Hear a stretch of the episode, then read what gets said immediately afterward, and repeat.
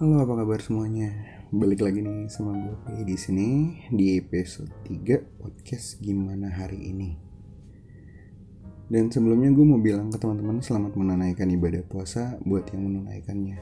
Semoga ibadah puasanya diterima. Amin. Kalau ngomongin bulan puasa atau bulan Ramadan lah ya. Dulu zaman gue kecil banyak buat kejadian-kejadian seru yang gue alamin. Kayak salah satunya cerita yang bakal gue ceritain nih. Jadi kalau awal bulan puasa banyak banget orang yang mau teraweh. Nah, gue inget banget waktu itu gue masih kelas 5 SD dan masjid rumah yang dekat rumah gue tuh rame banget.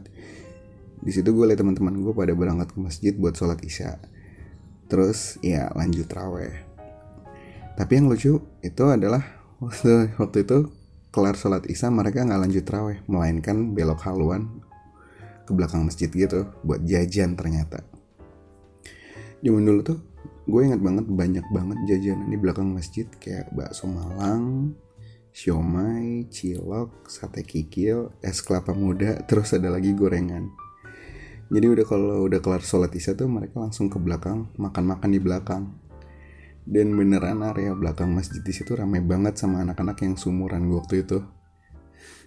Pada main terus pada ngobrol-ngobrol gitu dan kalau ngomong ngomongin area belakang masjid yang di dekat rumah gue itu gue pernah ngalamin cinta monyet waktu itu. Asik cinta-cinta zaman SD gitu deh kayak suka sama orang gitu.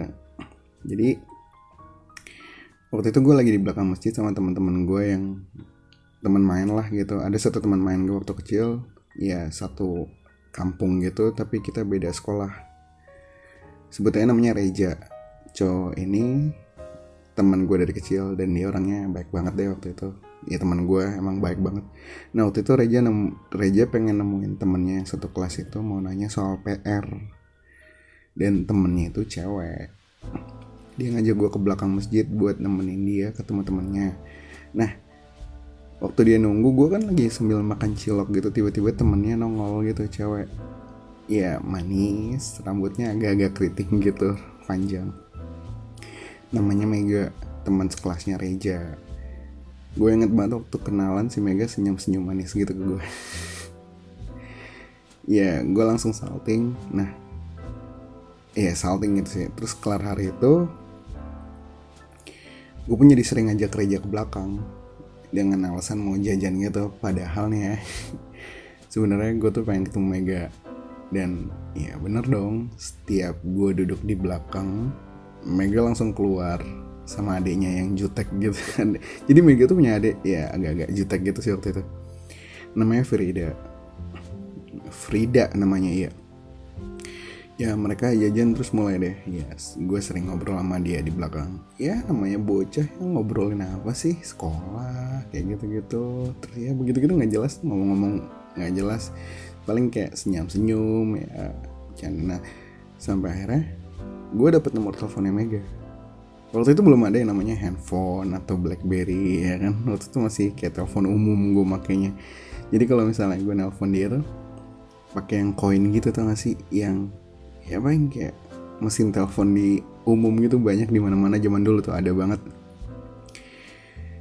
Gue jadi sering gue nelfon Mega tuh dari pagi siang sore ya nelfonnya pakai ya itu telepon box itu. Terus bahkan Mega aja sampai ngajarin gue kalau misalnya mau nelfon rumah dia tuh biar nggak rugi duitnya. Harusnya pakai ya pencet apa gitu. Pokoknya ada pencetannya terus ntar pencet nomornya dua kali gitu. Kayak misalnya nomor teleponnya 76686 sekian sekian ya. Terus mencetnya terus dua kali kayak 77 66 88 66 sekian sekian sekian sekian sekian pokoknya gitu. Asalkan nggak ada angka satu di nomor teleponnya gitu. Nah kelar dari situ gue selalu nunggu. Ya pokoknya kayak kita akrab ya kelar dari situ gue selalu nunggu bulan Ramadan buat ketemu dia di belakang masjid. Nggak ada kata jadian sih cuman ya namanya cinta monyet ya kan? Cuma untuk ketawa-tawa senyum-senyum canda-canda. Jadi dan waktu itu gue ngerasa bulan Ramadan tuh spesial banget karena ya ya tuh karena gue menemuin orang itu untuk ya ketemu aja sih gitu. Sampai bisa ngobrol gue udah senang banget. Sampai momen akhirnya satu hari kita udah kelas 1 SMP um, Mega nggak datang teraweh waktu itu. Uh, hari pertama teraweh gue gue pikir datang kan. Terus gue nengok ke belakang loh nggak ada Mega gitu. Terus gue dan ah, tapi adiknya datang sama bokapnya. Ya gue tanya adiknya dong um, Polo ke mana gitu ah, nggak uh, sholat di sini sholat dekat rumah oh gitu Oke, tau gini besok datang sini um, dicari nama gue gitu. Gue bilang gitu ke adiknya. Terus kata dia, oh iya bang. Besoknya adiknya datang lagi. Um, terus gue tanya, Mega mana? Nggak udah dikasih tau? Udah tapi um, dia maunya sholat sana. Abang aja suruh sana katanya gitu. Ya, ya udah kelar dari. Ya karena gue nggak tahu sholatnya di mana yang dekat rumah adanya juga nggak detail gitu. Jadi dan gue pun agak ya agak mager ya. Akhirnya ya udah kita lost contact sampai ya bahkan gue nggak tahu sekarang dia di mana gitu. Kita lost contact ya udah. Ya begitulah kisahnya. Gue nggak tahu kabar dia lagi. Cuman sempet terakhir tahun 2006 ya gila jauh banget. 10 tahun lalu gue lagi naik bus. Di situ gue ngeliat Frida Frida udah besar gitu udah kuliah sih feeling gue dia ngeliatin gue sambil kaget gitu. Terus ya dia cuman manggut doang saat turun dari bus itu. Terus gue ya manggut juga gitu kayak oh oke okay, gitu. Ya begitulah kisah cinta-cinta monyet sih waktu itu. Ya masih monyet banget sih masih bocah gitu. Oke itu kan tadi udah cerita tentang cinta monyet nih. Ini ada lagi lagi ada lagi cerita ke tentang lucu lucuan waktu tetap sih di bulan puasa. Jadi kalau zaman puasa zaman dulu tuh ya um, gue sama teman-teman gue itu waktu zaman kecil sering banget ngelakuin hal bareng. Ya kita bareng-bareng nongkrong bareng-bareng dan ya apa-apa bareng deh gitu. Terus waktu bulan puasa kita sholat subuh bareng-bareng. Cie. Kelar sholat subuh bareng biasanya tuh um, kita jalan gitu keluar. Jadi ada salah satu ritual gitu di Pondok Indah gitu di bulan Ramadan yaitu perang petasan namanya. Jadi kalau misalnya kalian nggak tahu um, tempatnya itu kalian tahu kan yang jembatan Pondok Indah itu yang tanjakan? Nah jadi um, perang petasan antara anak atas yang Pondok Indah daerah atas sama anak Pondok Indah bawah gitu. Jadi mereka tuh um, perang petasan dan sebelum matahari terbit gitu petasannya udah ciu ciu jeger jeger. Gue ngeliat itu dari parkiran Pondok Indah. Nah parkiran Pondok Indah itu jadi tempat orang lari pagi kalau zaman waktu gue kecil dulu. Terus petasan itu lempar-lemparan kayak rudal gitu jadi mereka tuh naruh uh, paralon apa palaron ya paralon itu untuk jadi kayak roketnya gitu. Ntar udah ngarahin ke arah yang tanjakan ntar yang kayak gitu-gitu sih ya kan. Jadi zaman gue kecil dulu sering banget Pondok Indah subuh kelar subuh gitu begitu. Ya terus kalau misalnya gue sama teman-teman gue tuh kayak kita main ke parkiran Pondok Indah jalan-jalan terus kalau misalnya ada yang ngajak main bola ya udah kita main bola. Nah terus ini inilah dimulai ceritanya. Jadi waktu itu kita lagi main bola sama teman-teman ada satu anak yang kita sebut sebutnya namanya sore eh, dari awal kita pulang sholat subuh dia udah bilang dia kebelet boker gitu. Um, kita ya kita udah bilang ya udah boker di masjid aja gitu. Ya, tapi dia nggak mau dia nggak mau. Kayak ah nggak ah nggak ah gitu. Kayak dia berusaha menahan tapi dia kebelet boker gitu. Bayangin aja. Um, ini agak disgusting cuman ini seru sih ya udah kita terus kita pikir anak kita mau pulang ke rumah dan dia nggak ikut ke PIM tapi ternyata dia malah ikut ke PIM dan tetap tanpa boker dulu gitu. Ya anak-anak waktu itu kayak bahwa berarti nih anak udah udah udah nggak kebelet boker lah ya udah. Nah atau enggak nanti kita mikirnya nanti dia bokernya di PIM gitu. Sampai PIM tadi ya, ya, kita dipanggil diajak main bola sama teman-teman yang lain kita main bola. Nah dia dia berusaha nyari toilet Nah dulu di parkiran PIM itu ada toilet yang outdoor itu kan. Ada kayak satu toilet sendiri gitu di outdoor gitu di parkiran itu. Gue gak tahu mas sekarang masih ada apa enggak, cuman dulu tuh ada. Nah, um, dia dia di, apa kayak um, waktu itu dia mau masuk ke toilet itu dengan manjat lewat jendelanya gitu. Ya kan? Kenapa kenapa manjat? Karena gue heran aja sih waktu itu biasanya itu toilet itu dibuka terus baru kali itu toiletnya ditutup dikunci gitu pintunya. Jadi akhirnya dia manjat gitu di sela-sela dalam ada jendela gitu dia masuk. Ternyata pas sudah sama masuk dia bilang nggak ada air di situ. Di toiletnya nggak ada air.